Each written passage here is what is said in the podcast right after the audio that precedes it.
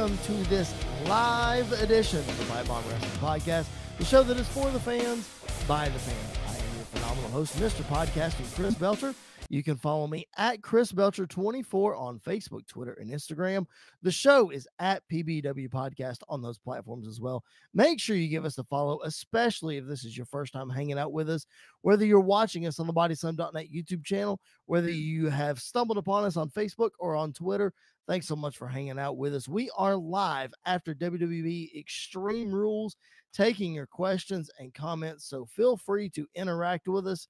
Um, we would appreciate that very much. It will help our show be. Uh, I don't know if it's more entertaining is the proper word because of the third man, but I'll get to that in a minute. Anyway, all right. Joining me as always is my partner in crime, the young buck, the man we've had to resuscitate tonight, but he is here, ladies and gentlemen. Andy York in the flesh. Uh, man, how are you? I guess is the best. Oh, I, I am feeling wonderful right now. I am on cloud nine. Honestly, like how I felt, which we'll talk about it all, but how I yes. felt after Punk came back on Rampage, I, I feel the exact same way right now. So I, I am through the moon. I am so ha- happy right now. I, and what's fun is like this is just the beginning. So like there's so much more to talk about and dive into, but I, I'm feeling very good right now. We're going to get there, don't worry. But to help us break it all down, I said entertaining earlier. I know your comments and your interactions would be entertaining, but if there is none, well, we have the entertainment. Joining us, the third man, my brother from another mother, the whole podcasting show, and that's not a tribute to Seth Rollins. That's RVD, ladies and gentlemen. All right, Mr. Jared Justice in the house. What's up, man? How's it going?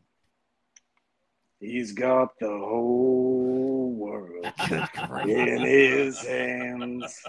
He's got I the whole it. world in his hands. What's up, guys? I said I said entertaining. He has brought the entertainment. Thanks for hanging out with us. All right, no, seriously, man, like we've been this let's just start right here, right off the top. The anticipation has been building. I know exactly how Andy feels, so I'm gonna I'm gonna go to Jared first. The anticipation has been building for so so long.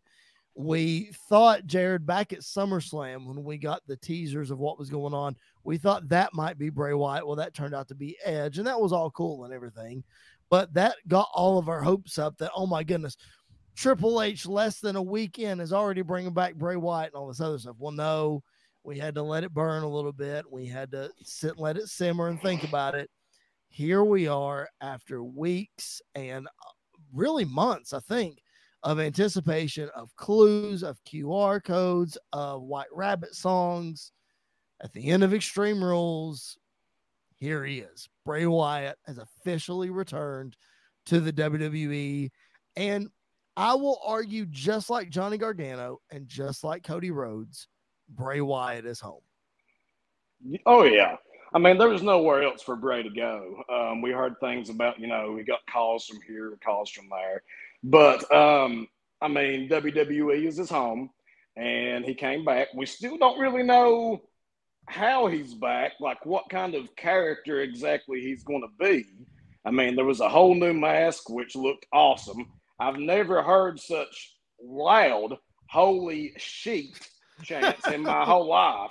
I mean, that was that was the loudest I've ever heard, man. Yeah, that was wild. That was wild for sure. And man, it just it seemingly Andy, we talked about it, and I know Jared and I were texting as well. Like, is it gonna happen? Is it is he gonna attack somebody? Is it just gonna happen? Like, are they really gonna save it? Obviously, they saved it to the very end, but like he didn't go after anybody. It was just kind of a okay, here we are. And man, what a moment it was. It was very cool.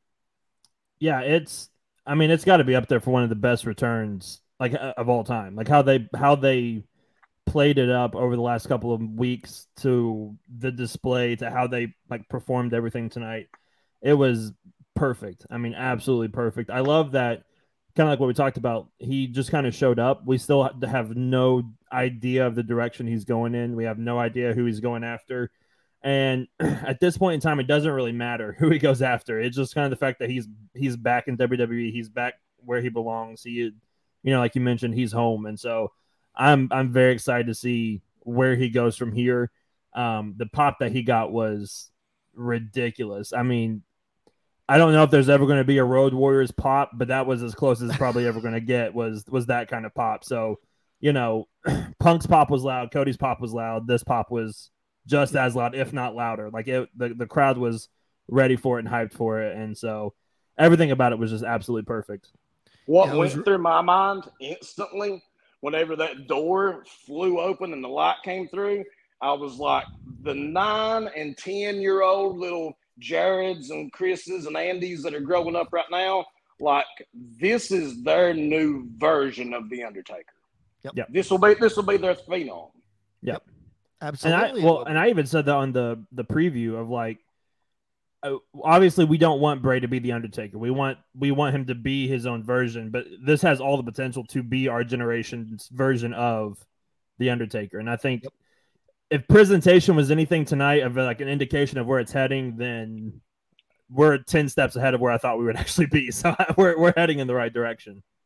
Andy, as a as a Bray Wyatt fan, the probably the biggest Bray Wyatt fan on this show, not taking anything away from what how Jared feels about him or you know how I feel about him, but clearly there's there's a difference in Andy's fandom versus mine and Jared's of Bray Wyatt. But as probably the biggest Bray Wyatt fan on this podcast, as Jared said, we still don't know exactly what he's going to look like. He had the the new mask, but he took it off. We right. never saw him take the fiend mask off to reveal actually Bray Wyatt. We saw him take this one off. We saw him come back with the lantern.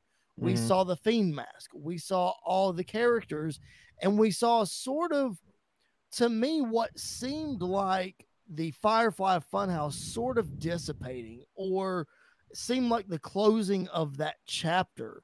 Yeah. Or did it How, come to life? Or, or did, it come it, to life? Or did it come to life? You're, you're exactly right. Yeah, the puppets being live and all that kind of stuff. I can definitely see that. The only conclu- the only reason I drew that conclusion was because the music and the way that it looked, and then he came he came out with the lantern, uh, the original lantern.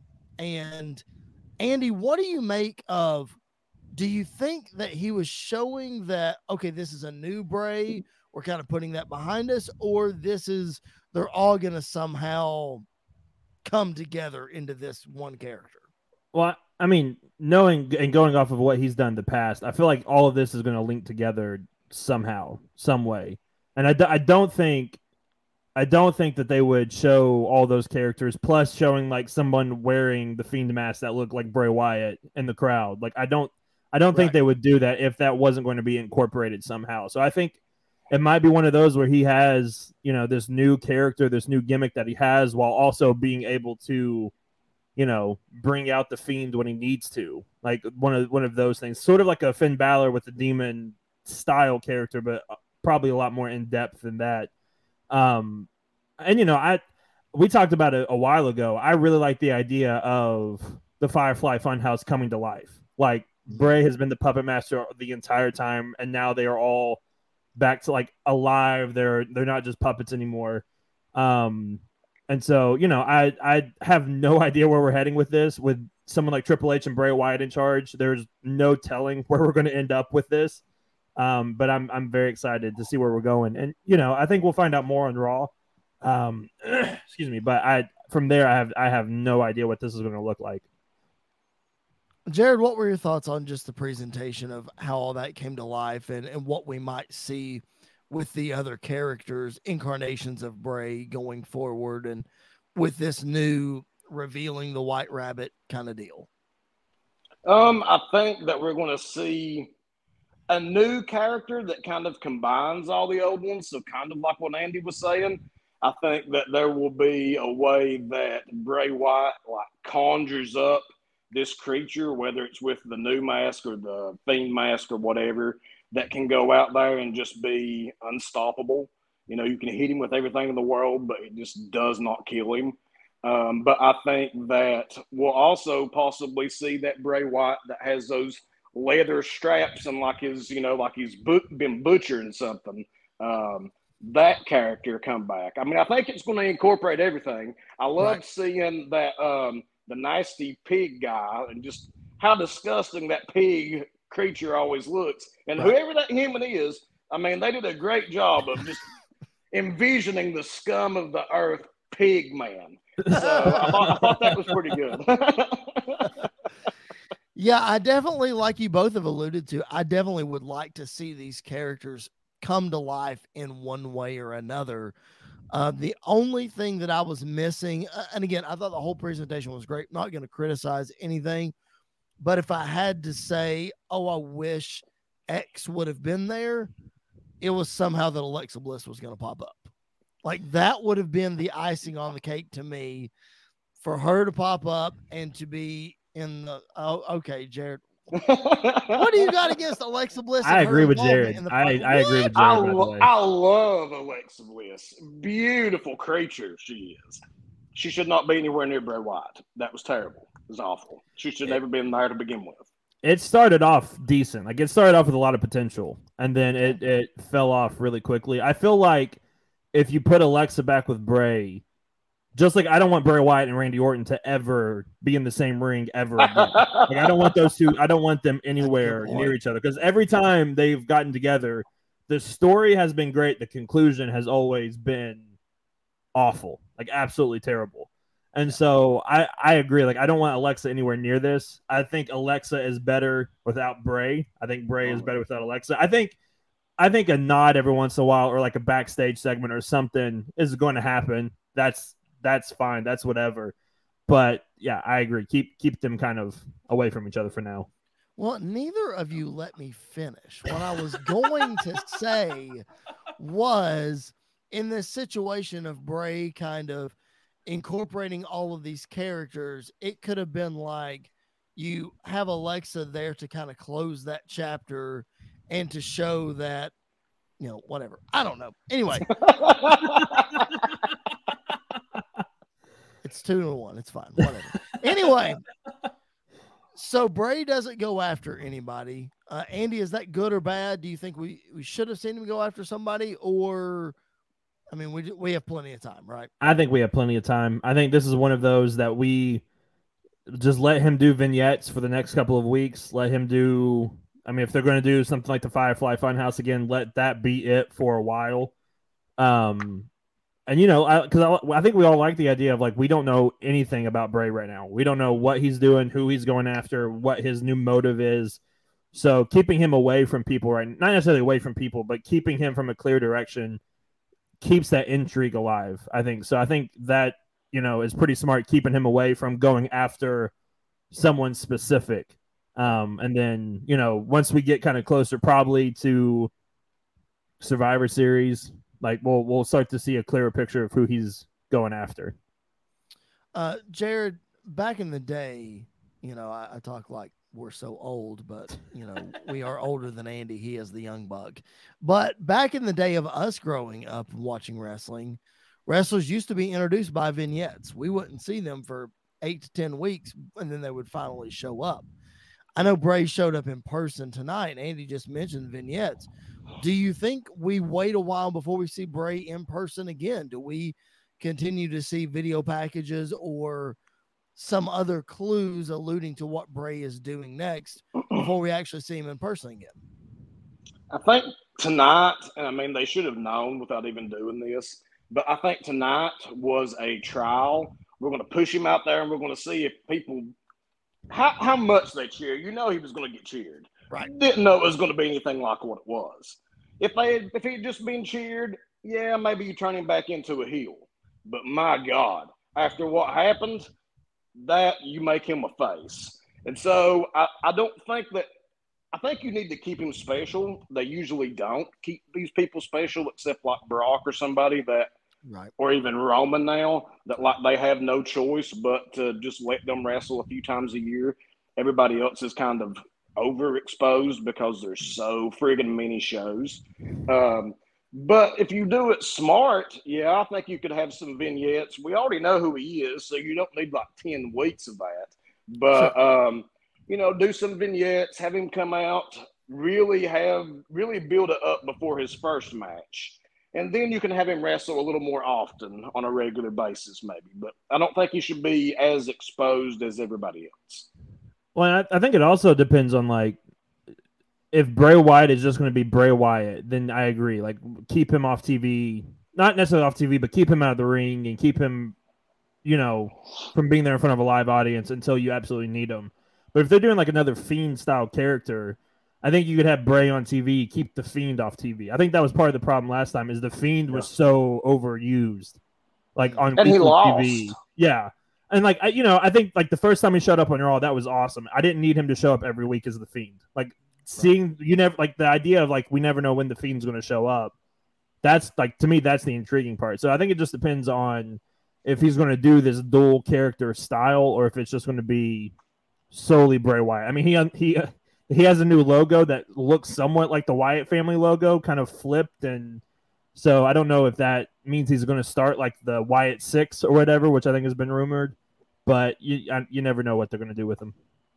Yeah, it's it's pretty wild. I'm pretty anxious to see exactly, you know, what happens with this, how they go about this, because What's again, the Wyatt Six? Like I, I have no, I don't know. I think it's Why? just uh, I think he said it a while ago. Um, and Like then who would the six people be, or whatever?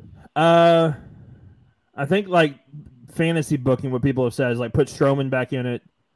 Um, you could put Dexter Lumis in it. You could put Karrion Ooh. Kross in it. You could put Oh, uh Liv Morgan in it now that she is kind of you know lost her title and probably not going to challenge for it again. Right. Uh, you could put. I mean, if you wanted to, you could put Alexa in it. You could put you could put Joe Gacy in it from NXT. You could put, you know, there there are people that you could put in it.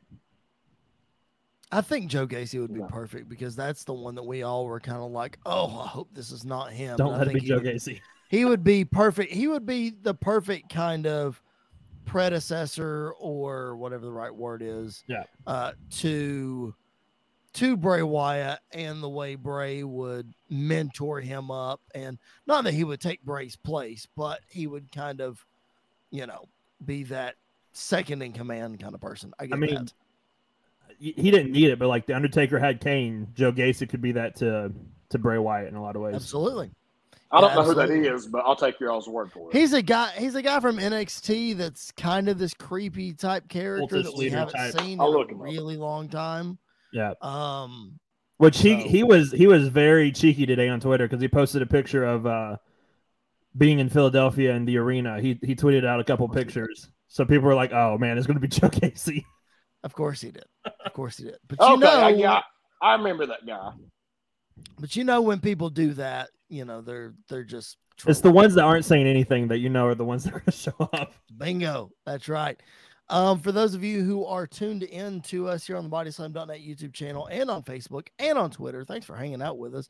Leave us some comments, some questions. We're talking all about WWE Extreme Rules and the return of Bray Wyatt, all the many different directions that we could go. And honestly, guys, we could spend the next hour talking about where we think Bray Wyatt's going to go. But honestly, like Andy said it earlier, between the mind of Bray Wyatt and the creative direction of Triple H, we really don't know what direction they're going to go at this point because Triple Triple H has never been in charge of Bray Wyatt's storyline and Bray Wyatt's character, and he's probably giving Bray a lot more control over what's going on. So who knows where this whole thing can go? All we know is it's it's a wait and see, but it's a good wait and see. You know Did what I mean? anybody else notice that, like, whenever that uh, Bray gets ready to blow out his little candle, that it went off before he blew? Yes, He has a little. He has a, no. He has a little switch underneath that he clicks when he when he does the like he controls when he Uh, blows. Because if if you look when It he holds it like this, he puts his hand underneath it and like blows, and he did it too quick. Yeah, he did it too Oh, quick. Yep. It's been a while since he's done it, so we'll have to give him. I, we'll have to give him I a little just break. pictured like Vince McMahon sitting there at home. Oh, I got, We got to bury. We got to bury him now. His career's over. um, speaking of NXT, guys, they got us with the logo. They put the logo up, and then the lights went out. I told you when Triple H is in charge, I don't trust the logo. I Nope, the logo yeah. means the logo I means nothing until the until the next show comes on the screen. The logo means absolutely nothing to Yep. me. So it was NXT instead of? WWE. No, but what it's happened, what they what? used. No, it's what they used to do in NXT. Like the That's- copyright thing at the bottom that so, they play at the end of shows. Nerds, nerds. the ass boys strike again.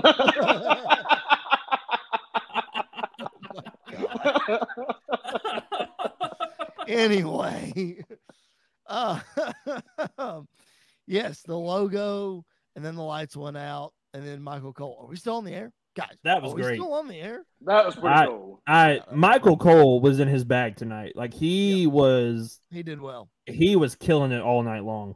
Yep. He's great without Vince in his ear. Great. A very good show. I do miss him and Pat together, um, but him and Corey So, together. so Pat's gone, I guess, to do his No, other thing. so? Pat is Pat is part of the college game day show on Saturdays now. So Okay. during college football season, he's going to be doing that. So he will be not on SmackDown during college football, and he will be back uh, probably in January. I would say. Do, do Yeah. we know where they might put him? Like, I think he's going back to as far as SmackDown. commentary? Okay. I'd say I'd say it'll be him with Wade Barrett and Michael, Michael Cole. Cole, which you know Sure. somebody Uh, has already done three-man that. team. I know. they, they don't made like. them, they made them all two-man teams. Yeah, I know. I don't stay like. that way. I, don't well, like- it- I don't like Pat in a three man team though. I don't either. The only thing though would be, and if this happens, then I'm I am suing WWE for stealing my stuff. Oh, As if- oh, oh As Oh, if Wade Barrett yeah. gets back in the ring, because if Barrett gets back in the ring at like the Rumble or something, that would be I would be all for that. And then we go back to a two man team with with Pat and Cole. But I think I think when Pat comes back, he has to be with Michael Cole. Like him and Michael Cole have too much chemistry together to put him with Kevin Patrick. I agree. Maybe they move Wade back to NXT because I don't know that Booker T will do it totally full time because he's still Yeah. got all of his other stuff that he's doing. Yeah. So uh, maybe they'll move Wade back to NXT. I don't know. Anyway, uh, moving right along, the fight pit match, main event of the night. First of all, were you guys okay with this being the main event? Um, Did you need okay? Like I, I don't know. I kind of thought Drew McIntyre and Karrion Kross would be the main event, but I mean, I I guess it is what it is. Um, what what were our thoughts? I guess we'll go to Jared first on the fight pit match. Um, we've only seen this in NXT so far, and it's finally brought to the main roster. Seth Rollins and Matt Riddle. I thought the, the finish was kind of abrupt. Maybe they had to get out of there so they could do Bray. Um, but I thought the match was good. Jared, what do you think? I liked it a lot. Um, I was just waiting for them to go up top, and um, the only thing that like pissed me off was whenever that I think it was when Seth went to Pedigree. Um, what's his face uh, on the Riddle. on the actual like you know the top part of the cage or whatever. Yep. Um, they cut away, and so like you didn't really get to see the the impact. Right. And like they never they never went back and showed that. Um, and usually WWE is always spot on with everything as far as cameras are concerned. I guess old Beaver was busy chewing on too much wood backstage and messed it up a little bit. But but I did love the match. I thought I thought it was pretty good. Um, fat little Dorm- uh, Daniel uh, Cormier got in there, and I loved it when they said, "Well, he, he might climb up top, but no, he probably won't." He didn't get paid enough for that. No. but, Oh my uh, God. thought, I thought it was a good match, and the, the thing that kept going through my mind was we need a tag team match in this fight pit. Yes. that would be cool. that would be That's what cool. that's that's what I kept thinking the whole time. That would be very cool. Put Uh, put the but- Usos and New Day in that thing, and that would No, that, no, you got to have the top ropes and the all that kind of stuff for those. you got the platform. We saw we saw Riddle do the senton off the top. Oh my god! Did that did he senton? slip? Yeah. no, he well he slipped, but I don't think he was trying to jump because I think he just figured his Right. his momentum would take him all the way, and he Oh my god gosh. Out. Dude. yeah, like I I, I heard that- the pap. I was like, oh, somebody just died. that Somebody's hurt. liver just exploded." That hurt Seth Rollins so bad. Yeah. Yeah, that Riddle was selling it, but I was worried about I, Seth may have a broken rib. Like I know they said that on commentary. I wouldn't be shocked though if he doesn't have bruised ribs after that because that was that was rough. He got him. He got him good. He definitely did. Oh my gosh! As as soon as it happened, I was just like, oh, oh, that man. I just, ugh, that was rough. Um, Yeah, I, speaking- I would love to know though, like, because I, I agree with Andy. Like, he was trying to squat down and not like jump and propel himself. I guess so the impact wouldn't be any worse than whew, what it, what it was. But like, whenever he squatted, it was like it went real fast. His feet just went whoop, and off Yeah. he went, and then pow. Yeah, Well, and I think uh, again, I don't know. I, I I don't I've watched wrestling all my life, but I don't know the first thing about actually doing moves. But the way that I've seen that done before, I would think that Riddle is supposed to take the majority of the bump and his head is supposed to hit Rollins and him still lay on the mat. So Yeah. from that perspective, he Woo. should have jumped and propelled himself so that he sort of jumped over Rollins but hit him on the way down rather than full on Jeff Hardy Swanton in 2022 and just Yeah. absolutely killing somebody. he, he, he was like that young man for mentioned my family. I was about to say, yeah. He did. Was, it, it turned into a shoot really quick with the, with the senton. Like, bro, I can get you right here. Oh my gosh. Andy, I what do you think? I, I thought like pigeons and rabbits and things were going to start flying out of Seth. that they should have done that. They should have had something come flying out of it when he jumped off there. That would, that would have been hilarious. Oh a heart, God. a liver, a gallbladder, Uh huh. intestines. Oh, jeez. Oh man. you can tell which one of us works in the medical field. Um, anyway, Andy, thoughts on the match? I, I really enjoyed it. I think you know this is right up Riddle's wheelhouse. Like he he knows how to do these stuff, this stuff like this really well. And Rid- uh, my only concern was I didn't know how Rollins was going to do in this type of, of environment because this isn't you know this isn't what he does at all. Yep. But once again, he proves why he's one of the best in the world because he can adapt to any situation. The frog splash that he hit when he was like when he climbed to the top and then did like the little twist to it, that was that was beautiful. Like that was amazing to see that. I love the shout out to RVD. How like that was like triple layered because we were in Philadelphia, so like ECW, it was RVD, but also we also know what RVD and Matt Riddle like to do, so it was kind of a shout out to that as well. So Right. I, I love the the trolling that Seth Rollins knows how to do. It's subtly in these ways, and he he killed at that as well. And He's so you know, I, I was worried about Daniel Cormier being in this, but I like the fact that he was like, when they kept trying to push his buttons, he but like pinned both of them against the cage. Was like, you ain't doing this to me tonight, and they they sold it very very well. So I think it worked out really well for all three. there was speculation between the three of us. Oh, wait, before I go there. Um, so Seth Rollins, Matt Riddle, each have won one match. Do we see a rubber match between these guys, or are we finished? I say we. I think we see one more. I think they try to get. I think with Seth, they always try to get three matches out of out of every feud that he does, and Good especially with going to Crown Jewel, I think they're gonna. I think they will absolutely have this match there with some massive I stipulation. hadn't thought about that. Yep. Yeah. Crown Crown Jewel, is- Jewel. It is before Survivor Series, so it Yeah. would be a good, you know, a good place to have the third match. They'll Yeah. load that up, and that will be a big match. But I mean, what kind of match do you have now?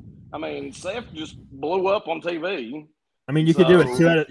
You could do it two out of threes falls. You could do. uh You could do an Iron Three- Man match. You could do a three stages of hell. You could do an Iron Man match. You could do. Ooh.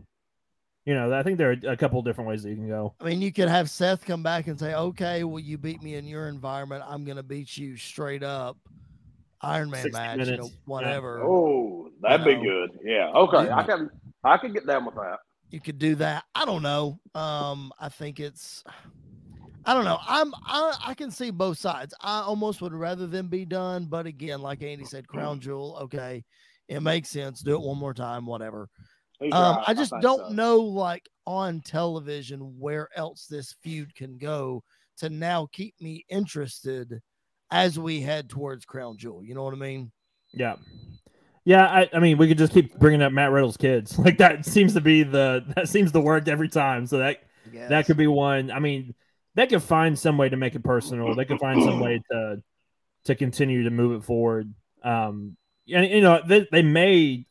I don't know if they will because we don't we don't know what War Games is going to look like at Survivor Series, Right. but they could stretch this to War Games where both guys are in War Games on separate teams going after each other as part of the blow off or part of the finale with those. So, I mean, I think they're going to do some at Crown Jewel, and I think you could just kind of long term story tell this. Maybe Seth attacks Riddle, injures Riddle. Riddle comes back after a couple weeks, and then we we go from there.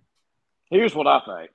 I think that uh, you will have Seth go all Randy Orton, go to his house and be like, "Oh, here's your kid's drawings, and look, they hate Daddy. There's the kid tripping Daddy, and he falls down the stairs because your family hates you." You. That I, I mean, mean, Would that not be? WWE? he did that with Edge, but that's a completely different take on what he did. So I, you know, Right. I think that would work. Speaking of Edge, we'll get there in just a minute.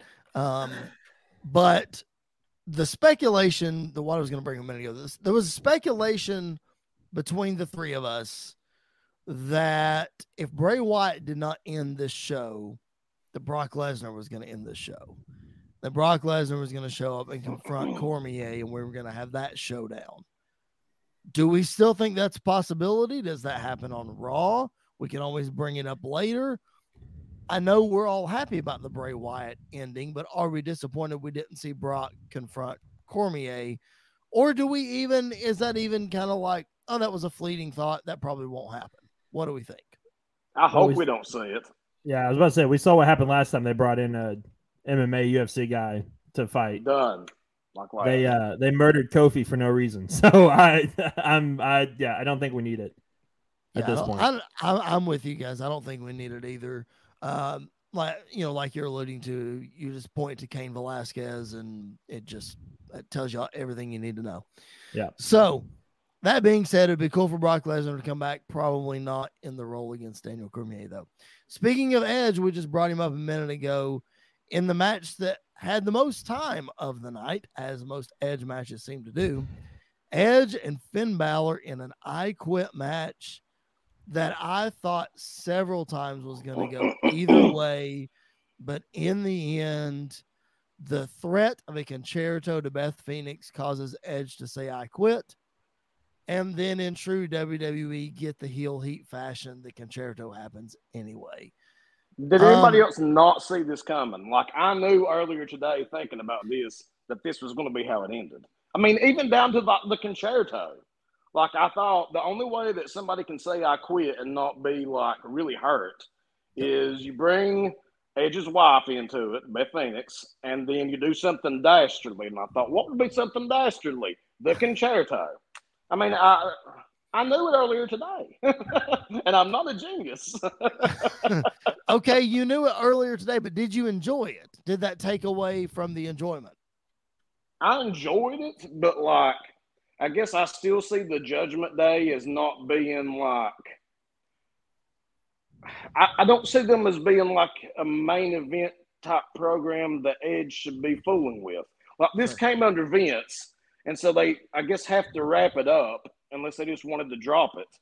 But now I'm like, Edge should be doing something more. Like he should be against Bray Wyatt, or he should Right. the Judgment Day doesn't deserve to be feuding against him. This should have been done a long time ago. But I mean, it was a great match. Even though we knew the ending, I was thoroughly entertained, sports entertained.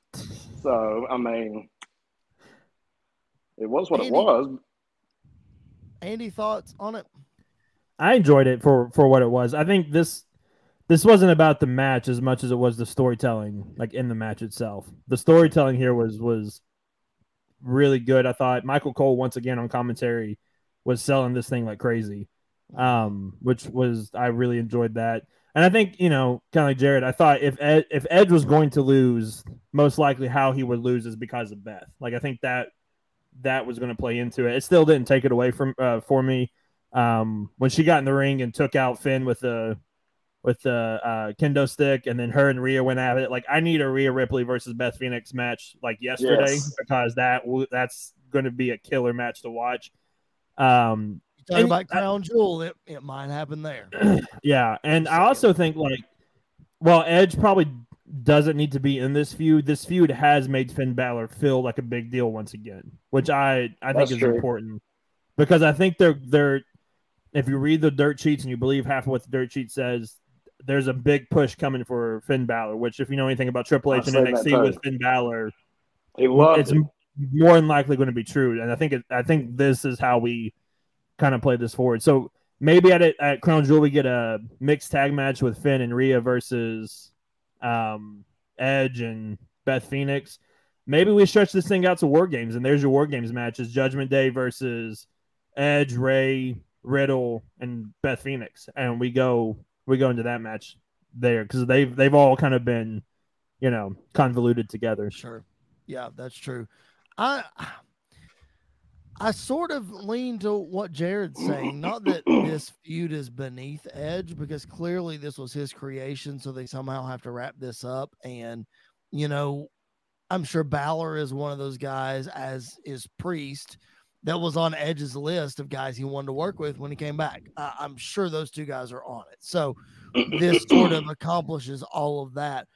But at the same time, I'm sort of ready for Edge to be doing something new. Like I was hoping tonight would just put a bow on this, give Edge a month off, have him get ready for, you know, Survivor Series or the Rumble or whatever. And just, you know, we can, you know, move on and do something else, getting ready for WrestleMania. I don't know. But I don't know. I just, I'm kind of ready to do something else.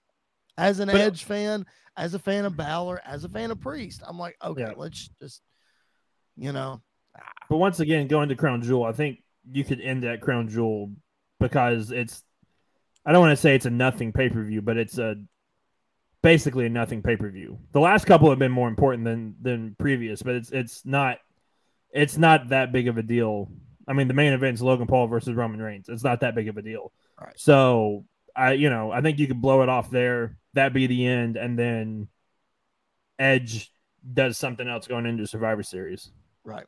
Does it? Does anybody else like think that a lot of these Saudi shows, it's almost like a lot of the lineups look like they could be bad WrestleMania lineups that you might would have. Yep. And, and like a lot of times, you really don't get like the ending that you want. It's mm-hmm. kind of like you know you have this awesome match like Brock versus John Cena, but then like they get in the ring and they don't do much, and then like some it ends in disqualification, and then we never see him wrestle again. Th- yeah, there. like I mean, there are a lot of matches that come to mind, like the because I think Brock and Ricochet took place in Saudi. It did. Yep.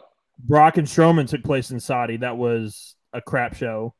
Yep. Uh, obviously, Goldberg and the Fiend, which is a sore subject, took place We'll at Saudi. The, the worst, the worst wrestling match of all time with the Undertaker and Goldberg took place at Oh, Saudi. It. That wasn't the worst wrestling match of all time. Come on. How about uh wasn't it DX versus somebody? DX Like, versus the Brothers of versus the Destruction. Undertaker and Kane? Yes. That was the worst was- match of that all was time. They brought out they brought out Shawn for that.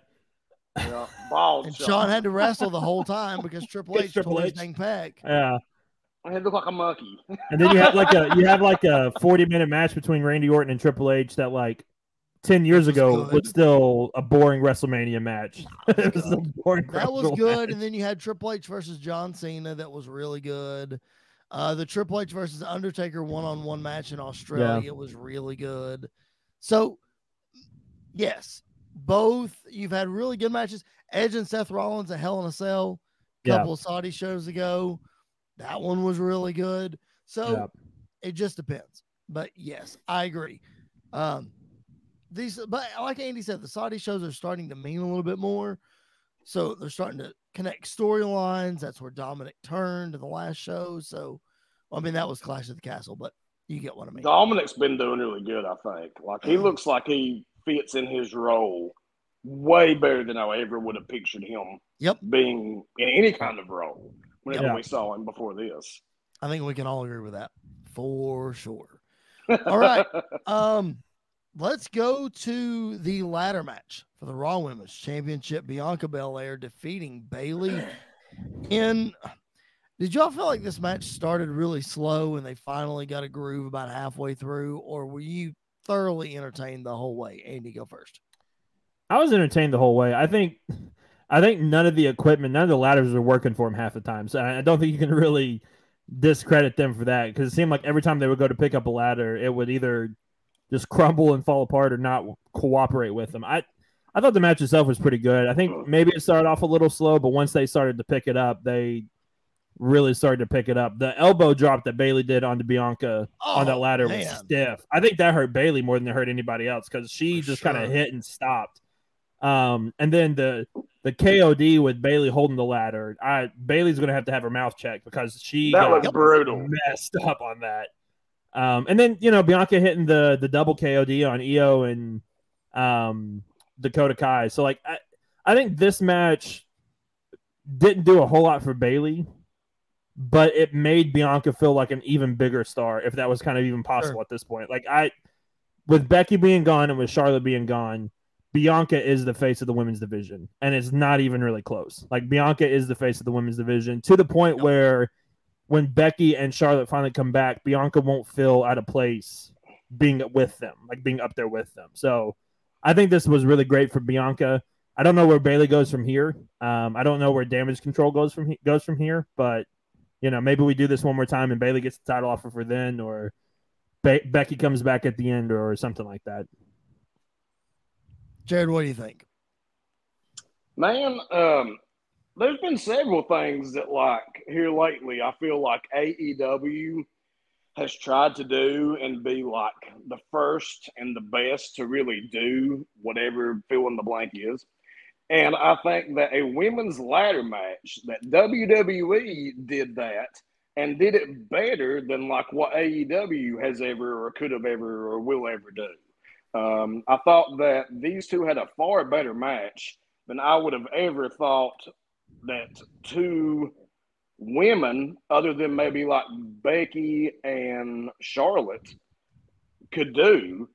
Um, I, I mean, I, I just thought that they did great. Uh, I thought this was a showcase for the women. I thought that it really made Bianca look like a star. I mean, I thought they accomplished several things. They showed that the women could have a ladder match, and Yep. you not sit there and be like, "Okay, time to go take a piss" halfway Right. through. Well, I tell you what I really enjoyed about this match is they actually showed, they actually told the story, at least in the beginning of the match, that they were trying to win the match. Yeah, Like they were both trying Oh. to climb the ladder to get the belt to win the match. You know, in a lot of ladder matches, it's that part is secondary because we're going to do all these spots. We're going to beat the crap out of each other and yada, yada, yada. No, they were fest. both trying to, exactly. They were both trying to actually win the match.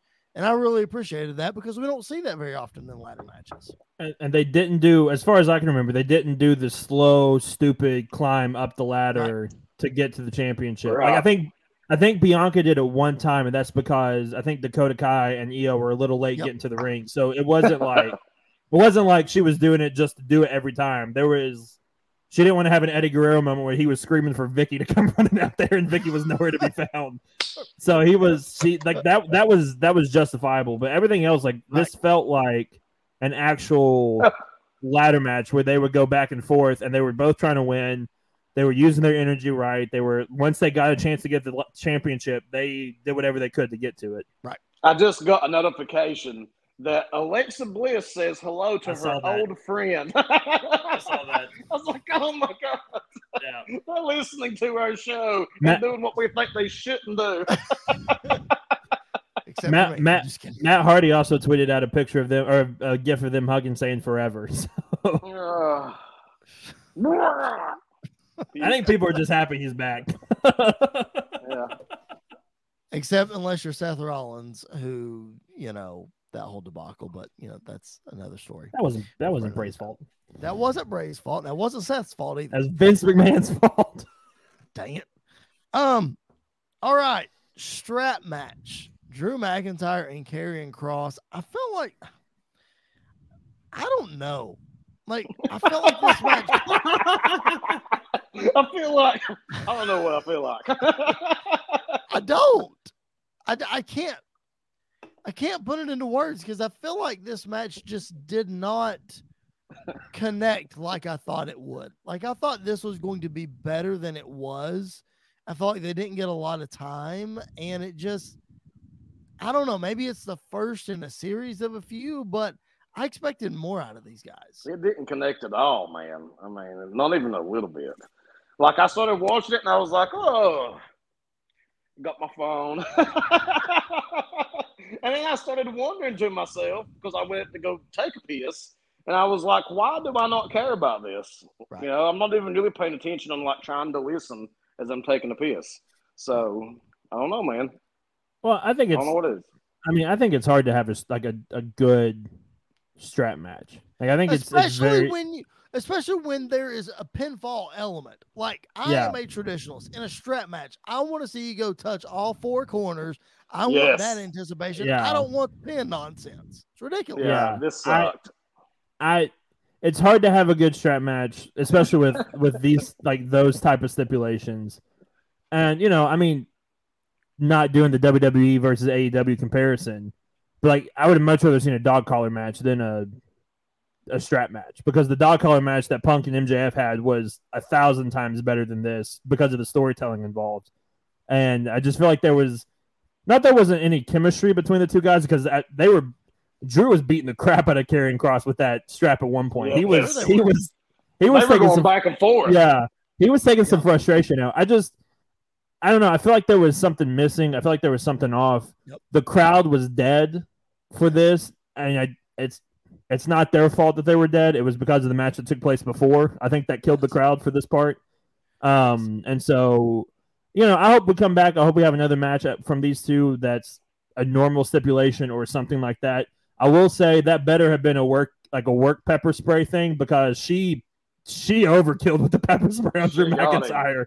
Somebody said she did the uh, the Dwight Schrute spot from The Office with the, the pepper spray to the face over and over and over and over again. So I don't know. What it, it was rough. i don't know what that is andy just made a But The like- Office. You don't watch The Did- did- Office? no No, it sucks. Uh, I tried to, but did you see Doc? Whenever, whenever that she was spraying, there was like little pieces of stuff that were like flying. Yeah. So like it was some sort of like it wasn't Sure, it's just probably just water. water. yeah. I mean, not not with the little squigglies that were like shooting out of it. Maybe. it was Like it was- some sort of gimmicked something Yeah, i don't know it just she I'm got like, him good, whatever it was. she did I made just- sure he stayed down. yes. And I don't like that Kross uses that forearm move to the back of the head. I think that's stupid. I think he needs It to didn't look really else. vicious. It did. It I think- doesn't. I think if he uses it kind of like Seth does to set up the the sleeper, then like that's that makes more sense than it being the actual Sure. Yeah. Absolutely. I don't. I don't like him using his finisher. That's that's really dumb. Nonetheless, I feel like this is going to continue. I don't think it's over with.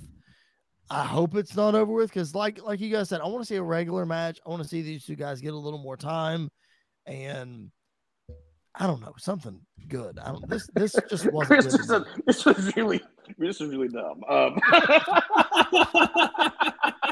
I- but I'm like, I'm puzzled because I really, I'm like Jared, like I wanted to like this match. I Right. wanted to be Yes. into this match. Yeah. And I just wasn't.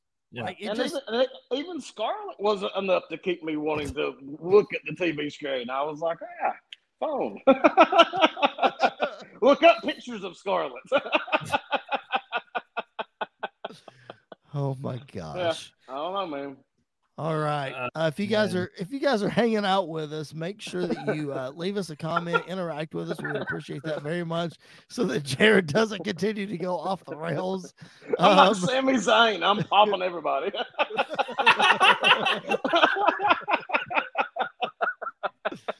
Oh, good lord. oh Um, man. if you're not following us on social media, please do so at PBW Podcast on Facebook, Twitter, and Instagram. Subscribe to our show wherever you find your podcast and on the Body Some Done YouTube channel, where you get brand new shows every Monday and most of the time Wednesday or Thursday. Or if you're watching us live, it's Saturday going into Sunday. unless you're on Eastern time and then it's Sunday. But anyway, it's late, y'all. I'm coming off a vacation. My brain is fried. Anyway, we got two more matches to talk about. Let's talk about the match that Andy referred to a minute ago. Ronda Rousey taking the title off of Liv Morgan in an Extreme Rules match. This was awful. Like this was this was not good. I like sleep. All. I like sleep deprived. Uh, it's so. It's very honest. It's very true. Yeah. It's, this stunk. what? This smelled like poo. Somebody farted in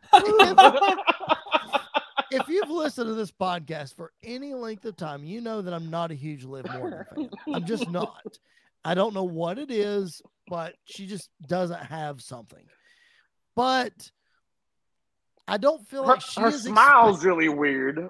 For one, like, eh, did you all notice? Like, even whenever she, and this, I always notice this because maybe I'm just crazy.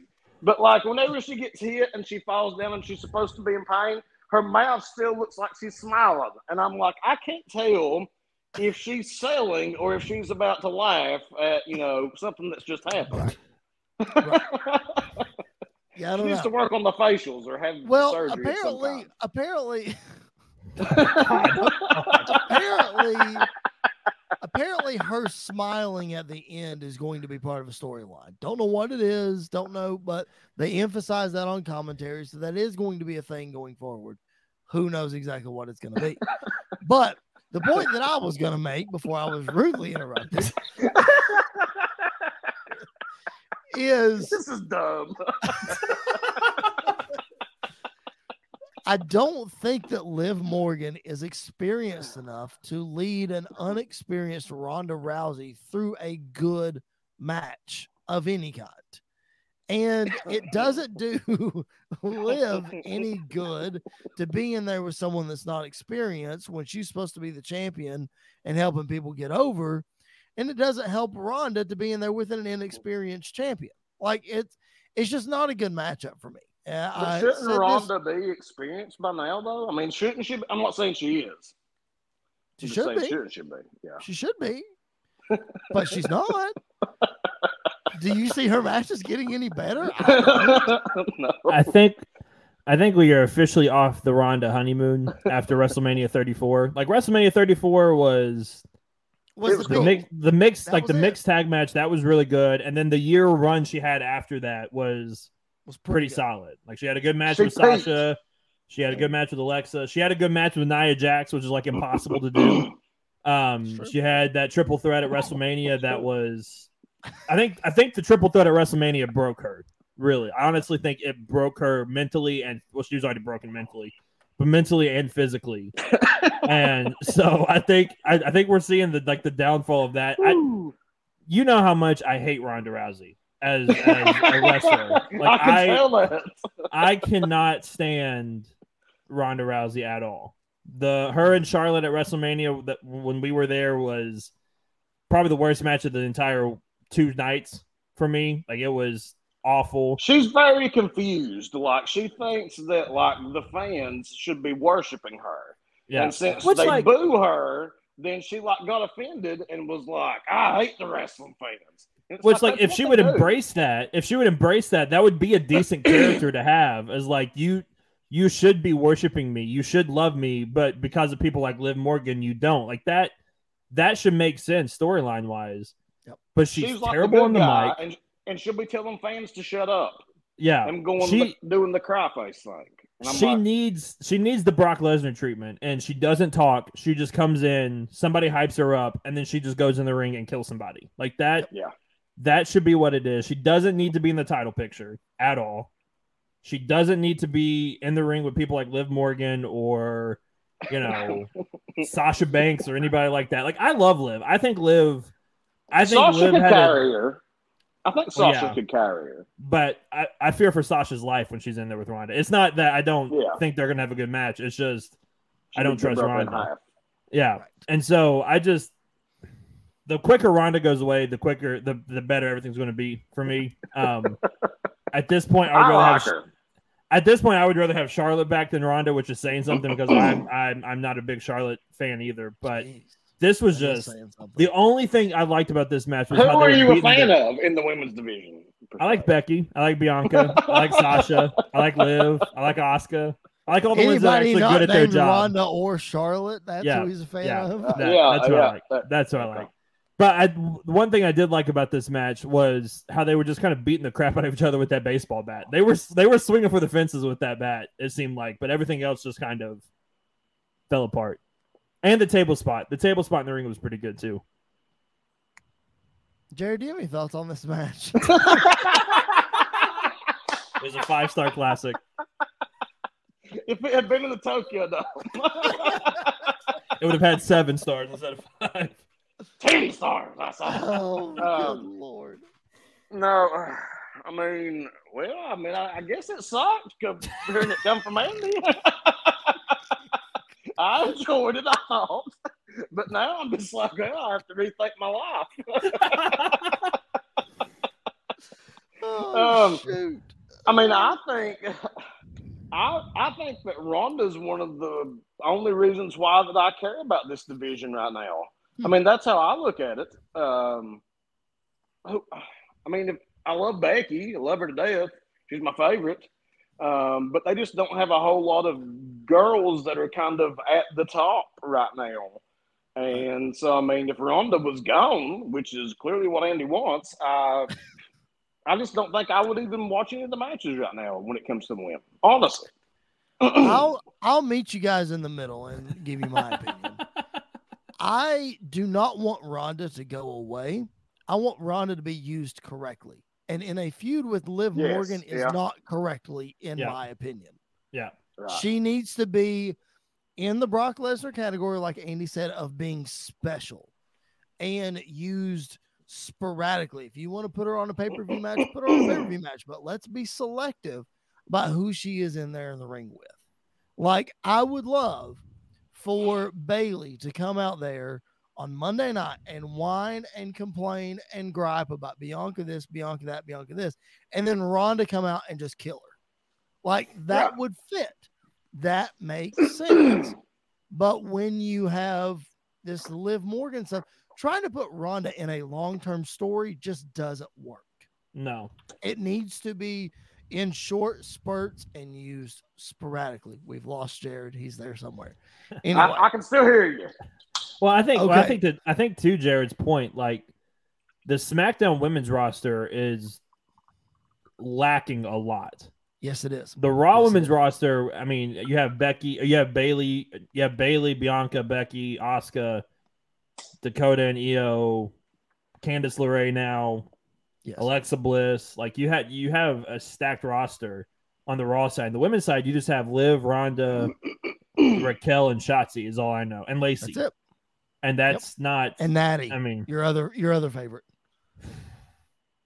I SmackDown needs Natty is honestly, good. she's just not. She there's no character She's just- to her. yeah, she's boring as a as a She's character. bland. Yeah, like she can have a decent match. It's just when she gets on the mic, I just want to rip my ears off.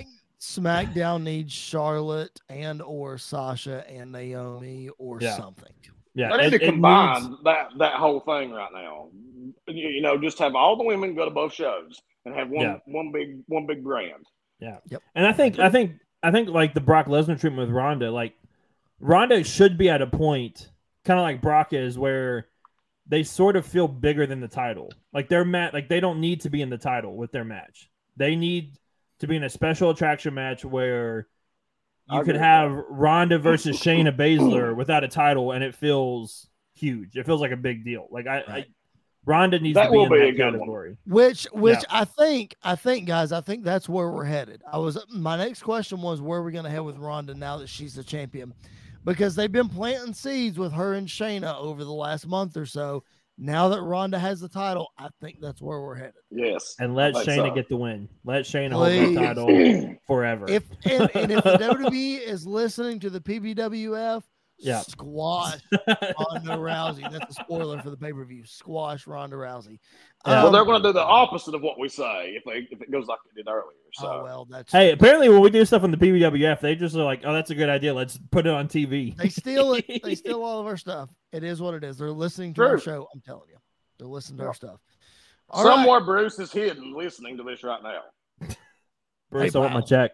I want my check. Waddling around. Oh wait, he can't do this because he's got a bum shoulder, so it's got to be just one. He's calling uh, Conrad and saying, "Remember that guy you hate that gave you that Akeem the Dream figure? he just said this. He's a hick, ain't he? That stupid redneck."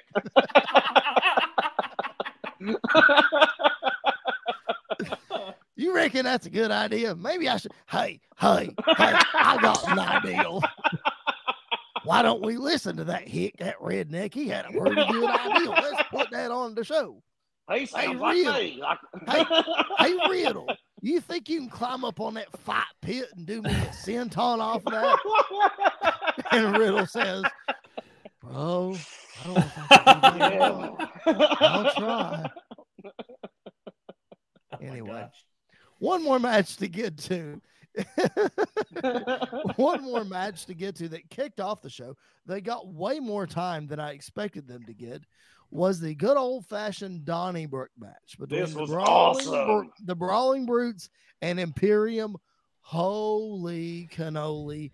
I want Sheamus and Gunther and these two factions to feud for the rest of my life. This, this was the other phenomenal. thing. This was the other thing that I was alluding to earlier that I was like, WWE is doing something that AEW does, but doing it better than what they do. Having a match like this with these props around the ring and three on three, you know, everybody always goes on bitches about how, you know, AEW does these trios matches so much, but WWE did one, and man, it was good. I mean, it was as good or better than most of AEW's. it was meaningful. It had story. Most of AEW's don't have story, but now they have these trios titles, but they're vacant. And well, no, they're not vacant. It's the uh, Death Death Triangle has Triangle them. has them. Yes, that's right. I forgot. Um, AEW, get out of here. Ah. anyway, um, But Somebody no. with pigs in my office. It smells like crap in here. Owen, Owen, it was Owen. It was Owen. I know it was Owen. Um, Andy, do you know that story? I do. I've heard that. Okay, good. Yes. I'm glad. I've Uh, for those that. of you who are listening that do not know that story, uh, there was a hog pen match in 1995, and when the uh, person who was delivering the pigs for the show got to the show, Owen Hart met them, and they asked Owen where to put the pigs, and instead of putting them in the arena, he put them in Vince's office. So that's that's. What is it? I have no idea was where we were going with this. attack. Where in the Oh, world man. were we going with this? Andy, put us back on the rails. The Donnybrook match. the Donnybrook That match. here. Come on in here, lady. Oh, God, it's pigs. Find us another room. Oh man, smells That- like feces in here.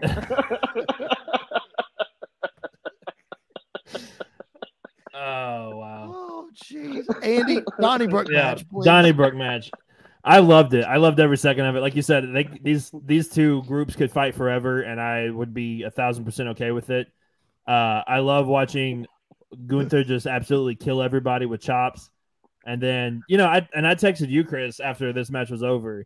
If, she, if if this year hasn't proven that Sheamus is a first ballot Hall of Famer in the WWE, nothing will. Like Sheamus is might be one of the most underappreciated wrestlers of all time until this year. And he has, like he says, put out banger after banger after banger after banger. And I don't think he's really missed one in the last six months or so, it feels like. So I, I'm very excited to see where they go from here. I want to see Sheamus take that title off of him. Um, because this this isn't over, especially after SmackDown when, you know, people said that he should have Gun- uh, Gunther tapped out when he didn't, and there's kind of a storyline to pick this back up. So I I absolutely love this. This was exactly what I wanted it to be and more. Um, and yeah, it was just it was a lot of fun. It was great. I, and you guys know that I've never been a fan of of Walter's style or what he was doing in NXT UK and all that kind of stuff. But I feel like since he has come to the main roster, he has really not changed his style because there's still clearly what he was good at doing. All that that base is still there, but he has expanded his style and he has done a lot more stuff that has at least drawn me in as a not necessarily a fan of him to make me at least interested in his matches and what he's doing and and I I don't know if I would say that Sheamus is a is a first ballot Hall of Famer like right away, like hands down, but the dude continues to do things. You know, Sheamus is one of those guys that's been around for a long time. I think a lot of people think this way about Randy Orton as well. It's like, man, I wish he would just go away. What is he still doing? Hasn't he been here for like 20 years? Why is you know why are they still putting him in these spots? And he continues to prove why they put him in these spots. Sheamus is really, really good. Really, really yeah. good. I always wanted to see um Sheamus versus The Undertaker at WrestleMania before The Undertaker called it quits. Ooh, that's fun. That's fun. Mm-hmm. Yeah, like like I think Sheamus is that good that he should have had a WrestleMania match with Taker. Um, we never got to see that, and probably never will. Um, but anyways, uh, I mean, I think Sheamus is awesome. Um, you know, he came in on top, uh, was going against Triple H whenever he first uh, came in, uh, won the world title, and then John it Cena was almost tables match. Yep, Mm-hmm. right. It was almost like he peaked again, like we were talking about earlier. He peaked way up here, and so really the only way he's had to go is down. Now I don't think he's gone like nosedived, but he had to go down from the top. And I think that we can build him up again at least one more time, if not several more times, before yep. this guy's career's over to where he's in the main event of a very high level pay per view, and he deserves it. Yep, I agree. Yeah, I, I, think I think you're absolutely right in the fact that he was his peak was when he beat Cena, facing Triple H at WrestleMania. You know, was like in the title picture throughout the whole Nexus run in the summer and all of that stuff.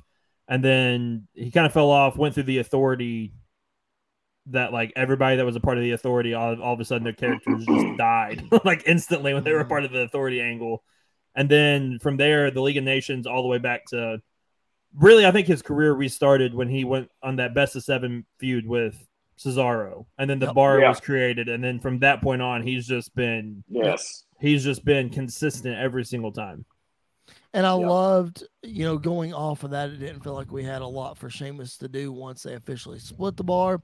And then he started turning back into this Irish brawling bar fight kind of guy. And that yeah. was just a whole other evolution to his character that I loved. Let me ask you all this, and this thought just came to me. We were talking earlier about how we just we couldn't figure out what was going on with the Drew McIntyre and Karrion Kross match. And Jared has said to me on several occasions, Drew McIntyre's just not something's not there. Something's just not clicking. With this Brawling Brutes group, would Drew McIntyre be a good addition to it? Uh, maybe for a one-off, I like War Games or something. I think he would fit in really well with that. I, I think Drew. Drew is too big of a star to be put in that group with those three guys, and it's nothing against them. It's just I feel like if Drew, if Drew is in that group, then everybody looks at it like a downgrade for him instead of an upgrade and like a good spot for him to be in. I think people start to look down upon Rich Ridge Holland and Butch, and then Sheamus as well. So like I think maybe a one off, and then we let Drew go back out and do his own thing. Um, I think that part, like I think that works really well for him, rather than being a full time member of that group. I think I think I think you could work it, and I and I agree with what Andy just said. But but I think you could work it to where that you keep Drew over here, and you have him constantly be friends with Sheamus, and like every you know they team up and do their own thing, and like maybe if those two get in trouble, you have the other brawling brutes come out and like save them, and like Andy said, do like a four on four of some kind. Um, but I think if you associate Sheamus and Drew at this point. We all know they're friends. We all know they like each other. We all know they have, you know, heck of a fights. Sure. Keep associating them, and I think it will elevate both of them, especially Drew, which is what he needs. Because I just I don't know what else you can do with him that Right. makes him relevant. Well, you could have put the titles on him at Clash at the Castle, but that's That would have worked. that would have that would have worked very well. I'm still bitter about that. But then Austin Theory would have cashed in on him, and then it would have been No, Tyson. Fury would have knocked him out still. Tyson Fury would have knocked him out still. Well. And then we'd have got that sing off anyways at the end. That was weird. Gosh, it was the weirdest thing ever. All right. As we wrap this show up, um, final thoughts on uh Extreme Rules tonight. Uh a pretty good show, capped off with an incredible ending, obviously. Uh Andy, we all know how you feel about the ending, but give us some overall thoughts on on the show. Andy, we'll start with you. Just on on what you thought and if you were as we like to say, sports entertained. Yeah, I was. I would say I was sports entertained for most of the show. I think there were moments where we definitely were very low. Like it was not very entertaining. We weren't having a lot of fun. We didn't really were care about what was on the screen. Yeah, like I th- and I think part of it is because we started off so high with that that Donnybrook match, and then we go to Ronda and Liv, which brought the crowd down. Drew and Kross, which did not bring the crowd up, and then from the ladder match on, it was good, good, good. Like I think I think that was that was important for that. So I think it was just an up and down, but at the end of the day. I don't think a lot of people are going to remember a lot that happened in this pay per view. Everybody's going to remember how this pay per view ended. And I think Yeah. that's the going home part of every match on this show could have been awful, and people would still love it because of the fact that Bray Wyatt showed up at the end. So I think, you know, the old adage in wrestling is nobody remembers how you got there. Everybody just remembers the finish. Like the the, the finish of the pay per view is what everybody is going to remember, and this is about as high as you can finish on a pay per view than anything else right now. Yep, that's exactly right. Jared, Um, I'm so I've been grading WWE on a curve lately. Um, you know, after Vince has gone, you know, I was so just kind of disgusted with the WWE product. I mean, you all know because I didn't go to WrestleMania with you um, this past year, and I told Chris why. You know, I just I just didn't care. Um, and so now, ever since Vince went out, and, and we have this hope of things getting better, and we're seeing progress. Um, I guess I'm just so happy that we're actually like storylines are going somewhere, and we're getting to see some new guys have chances, and we're getting to see um, people brought back into the story that had been let go for just sheer nonsense Right. um, and that we had such high hopes for. Now that we're getting to see all this stuff kind of be the wrongs be righted, um, I grade WWE on a curve, and I am liking all their shows. You know, as far as I'm concerned, they hit this one out of the park. This was an excellent pay per view compared to what I had seen for so many years. I thought it was really good. Uh, like Andy said, there were some points where we were treading water. There were some points where it was really, really good or really invested. And of course, the ending uh, with Bray Wyatt always leaves us with more questions than answers, which is exactly what they were going for. But here is, with all of those highs, there are always lows. Here is the low that I'm going to point out. Andy, it seems like you and I are pointing this out a lot um, recently on the show, and it continues to be a theme. No AJ Styles on this pay per view. And this is how many pay per views in a row that he has not had a match? Several. Money in the Bank, I think was the last one. No, Was he went on Money what- in the Bank. He What was the one after? It was WrestleMania Backlash. I think it was the last one he It- was on. there was one after that. I don't remember what it was because It was the, it was the sixth tag. Right. was Backlash is was in. where is where Rhea showed up. And then it was the one after that. where it was, was- Finn, AJ, and Liv versus. Correct. So Yeah. whatever that pay per view was. That's the last one. We haven't seen AJ So, like- since. So, like, what's your all's thoughts on that? Like, why do you think that's happening? A- Andy, I'll let you go first. What do you think? I think, well, because Kevin Owens hasn't been on a pay per view in a while either. Like it's been a minute since Kevin Owens, but they're they're prevalent on TV every single week. Yep. And I think part of that is because I they're slowly building I feel like they're slowly building their characters back up. Like AJ for the first time since eh, 2 years ago has felt important again on Raw. Like everything he has done feels important again. Kevin Owens is just basically feels like he's on a different level than everybody else right now. And so I feel like they don't they don't always need to be on the pay-per-view because they're doing such they're doing great on weekly stuff. And then the first time they're on pay-per-view in a big time match, it doesn't feel out of place. So I feel like they're they're building them up. However, we need to have something for both of them pretty quickly, like something substantial. I think we're heading there with. I think it's very clear that we're heading there with Kevin as soon as Bloodline turns on Sami Zayn and Kevin Owens makes that save, and those two go together and go after the Usos for the tag titles. Then that writes itself. But for AJ, like maybe after Crown Jewel, AJ's in the title picture against Roman. Maybe you know he's going after the U.S. title. He needs to do something of importance pretty soon. Know they've, they've been teasing a lot of stuff with AJ and Balor. Uh, I don't know if Edge and AJ team up uh, heading into Crown Jewel, especially since what happened tonight with Edge and with Balor and all that. But I don't know. I have this. I don't know if it's. I don't know exactly what it is, but I think that AJ might be a Vince guy maybe not as much of a Triple H guy. That's maybe, what I was wondering. Maybe he's not getting the spotlight because I'm not saying Triple H doesn't see talent in him, but I don't know. Maybe Triple H doesn't feel like he needs to push AJ Styles.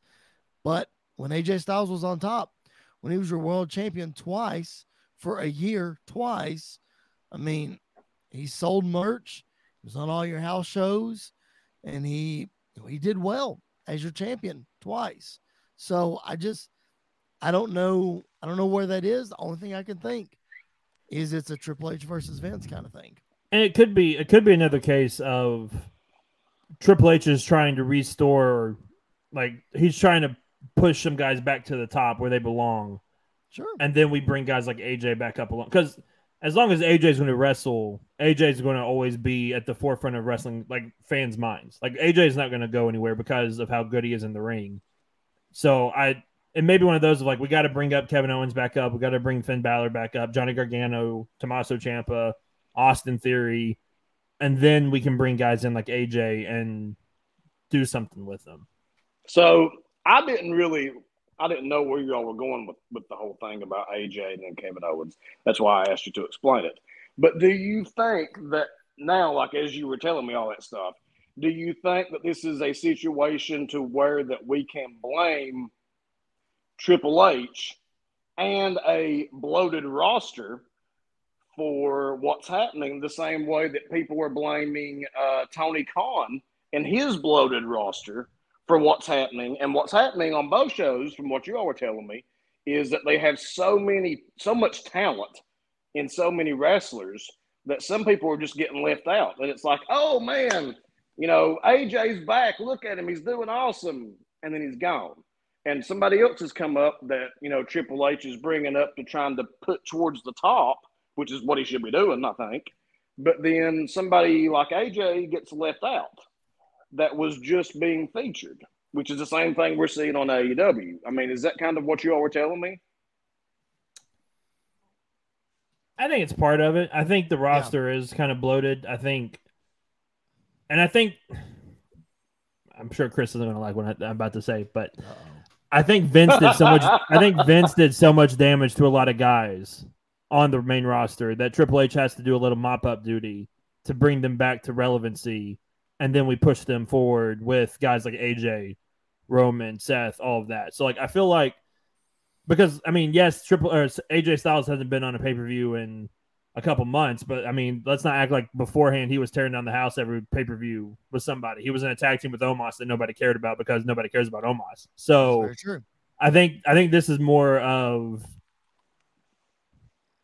and uh, we got to also think like the first couple of Raws, AJ was like featured heavily and was putting on bangers, Was. and Triple H was putting that out there. So I don't know if this is like a Vince guy versus a Triple H guy as much as it is kind of like what you said, Jared. You're already established. We've got some guys we've got to work back into the mix. And then once I finally get this thing figured out and worked out how we want it, then we can go from there. Oh yeah, Triple H is still is still doing mop up duty for sure. I have no doubt about that. And you also have to think too, Jared, to your point of how loaded the roster is. Well, I think the reason it's loaded is because they don't want people to go to AEW. You know, Triple H is of the same mindset that Vince was that he wants to keep all the talent and not let them go to AEW. Does he want them to be happy? Sure, he does. Does he want them to go be featured on the other show? Absolutely, he does not. Does he know that AJ Styles has best friends on the other show? Sure, he does. He wants him to stay right here. So I think it has a lot to do with that. I think AEW now is is feeling some of that too. They don't want their guys to go back to WWE. So they're I think it's that way on both sides. And I think AJ, Kevin Owens, and a lot of guys, Ricochet, are suffering from Andrade on the other side, are suffering from that, not getting their TV time, but not. I'm not saying AJ wants to go, but not being allowed to go just because we have a loaded roster. So I, how would how would either one of you suggest that we remedy that? Like, is there Put any way to Styles- remedy that? Put AJ Styles Oh. in the main event, give him the world title. I mean, that's way. I don't know about giving him the world title, but I win. I win the world title. Give me the world title. I win every time. I think- for Holly. I think you could to give do honestly, like I think you could give him the US or IC title and then do the John Cena route where he has open challenges like every week, and then on pay per views he has an open challenge, and we just let him wrestle. Like that's I'll- that's what we love about AJ is his wrestling ability. Because if we're gonna be real honest, the dude can't cut that great of a promo. Like he can every once in a while, but he's not. He's Sure. not. He's he's okay on the mic. We don't really want to listen to him talk as much as we do. Like we don't want to listen to him talk to us. we want to see him wrestle. And so I think going that route would work very well. Putting him in a high stakes feud, like something that actually means something, something that matters, I think would would add that back to him. I was meaning more of how do we remedy the whole situation on both sides? Like, Mhm. is there any way to feature these people that are not getting featured that clearly should be featured? I mean, both both sides have two TV shows a week that are Mhm. big. So, how would you remedy that? I don't know if I mean, there is is- one. Uh, I don't know okay. that there is a way. I, I mean, because the problem is Raw is already three hours, and a good Raw is still hard to watch for three hours because of this of just the length of it. And even in a three-hour show, you still have trouble getting everybody on there to Mhm. do something that means something. So, I guess I guess part of it, and people have to realize, like wrestlers have to realize as well, is everybody's going to have their moment in the sun, and then there's going to be moments, unless you're a Roman Reigns or you know uh, Adam Hangman Page or Jon Moxley on the other side. There's going to be moments where you're not going to be featured very heavily, but just because of the sheer size of the roster. So you gotta you gotta make your moments count when they come, and then you know work on your craft when they're not there. I th- I'll follow up exactly what you said. We just talked about AJ Styles not being great on the mic. And I, I can agree with that. I'm a big AJ Styles fan. I can agree. I don't want him to cut a promo every single week. But the example that I will give is Jon Moxley cuts a promo every week, whether it's taped, whether it's in the ring, or whatever. Dude cuts promo every week. He's not always in person every single week, but you always see something from Jon Moxley. And I think that's the that's a good method to to continue to feature these guys. Again, I don't want AJ to cut a promo every week, but I want to I want to be reminded that he's there, reminded that he is a big deal. I don't want to just assume that he's a big deal because he always has good matches or what have you. I want to know that he's a big deal. I want the casual fan to be like, ah, I want to see more of that AJ Styles guy. And to Andy's point about having your moment in the sun, man, the old adage in wrestling is when you get a chance, you better get out there and knock it out of the park. When you get out there and you knock it out of the park, I'm not saying AJ's not doing this or Owens is not doing this or whoever, but when you get out there and you knock it out of the park, you change people's minds backstage and sometimes the story gets changed, and sometimes you do get more TV time and more TV time and more TV time. So, not saying these guys are or are not doing it, but there are remedies. I'm just glad I'm not in that seat to to have to do it. And, and I think the perfect example of that is, I think on both sides, like you can look at Liv Morgan's rise to the title, and then you, on the other side, you can look at the acclaimed rise to the tag team titles. Like the acclaimed was getting squashed on Dark a year and a half ago, and now they're the most over thing in AEW, if not the most over thing. Probably not now because Bray Wyatt's back, but the most over thing right. in professional wrestling was the acclaimed. Like they they are extremely over everywhere they go, and that's because when they had their chance, they they made it count. They got they got the fans, they got the crowd invested. Uh, Rusev when he was in WWE, like he for years people were chanting Rusev Day even after it kind of died. People were still chanting Rusev Day. So it's just one of those you have to take the opportunities when they're given to you. Jared, go ahead. Sorry. um, I mean, what Chris described was the same situation that set up the Monday Night Wars.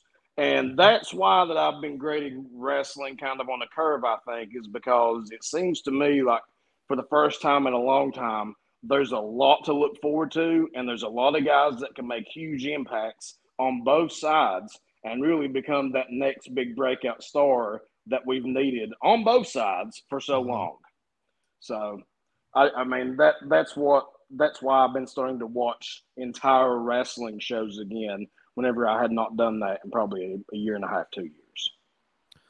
All we know that is by the end of this conversation, no matter if AJ Styles gets featured on a pay per view or Kevin Owens gets featured or what have you, wrestling is in an incredible spot right now yes. on both shows.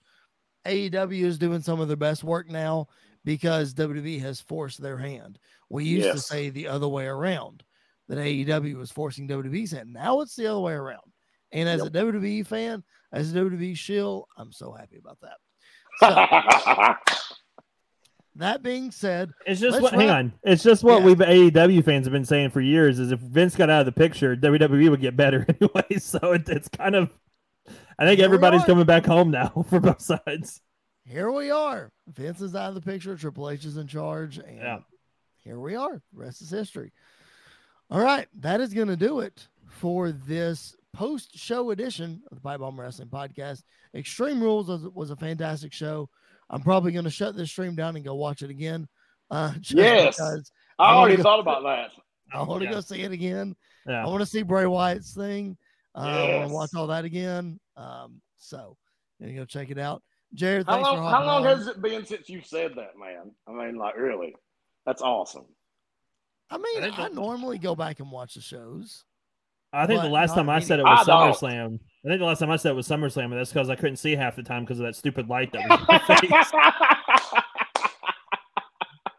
or because you couldn't remember because you were very sickly in the garage.